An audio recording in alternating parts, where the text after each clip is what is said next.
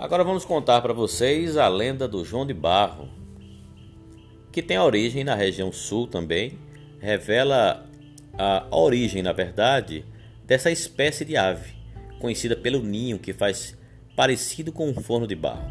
Segundo a lenda, um índio pediu a mão da índia mais bonita da tribo em casamento.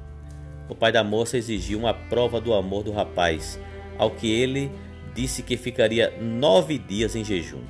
Assim, para impedir que o índio comesse ou bebesse, ele foi amarrado num couro, tendo sido desenrolado nove dias depois. Caramba!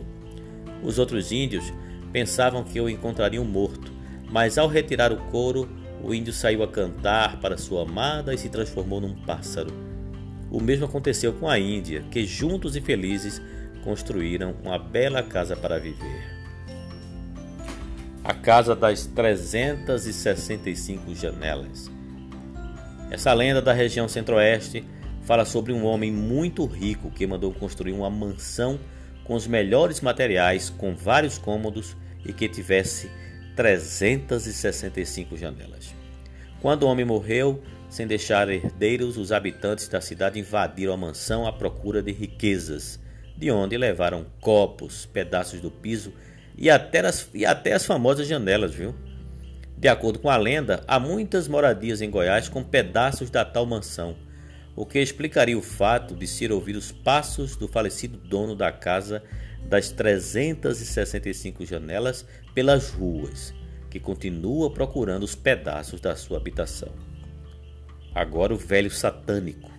A lenda do velho satânico é uma lenda urbana que fala sobre um velho mal que vivia sozinho no local muito distante, sem vizinhos à volta, e segundo o que se conta, praticava atos satânicos. Depois de morrer misteriosamente, o povo que não gostava do homem invadiu a sua casa, quebrando o que nela havia. Tempos depois, coisas estranhas passaram a acontecer, como móveis a mexer de um lado para outro e barulhos estranhos vindos da casa, coisas que acontece no local até hoje. E a lenda do cavalo invisível, você conhece? pois é, a lenda do cavalo invisível é uma lenda da região sudeste que tenta convencer as pessoas da importância de respeitar o tempo da quaresma. É, assim, de forma a amedrontar os descrentes, um cavalo passa galopando perto das suas janelas como se estivesse trazendo um recado de Deus.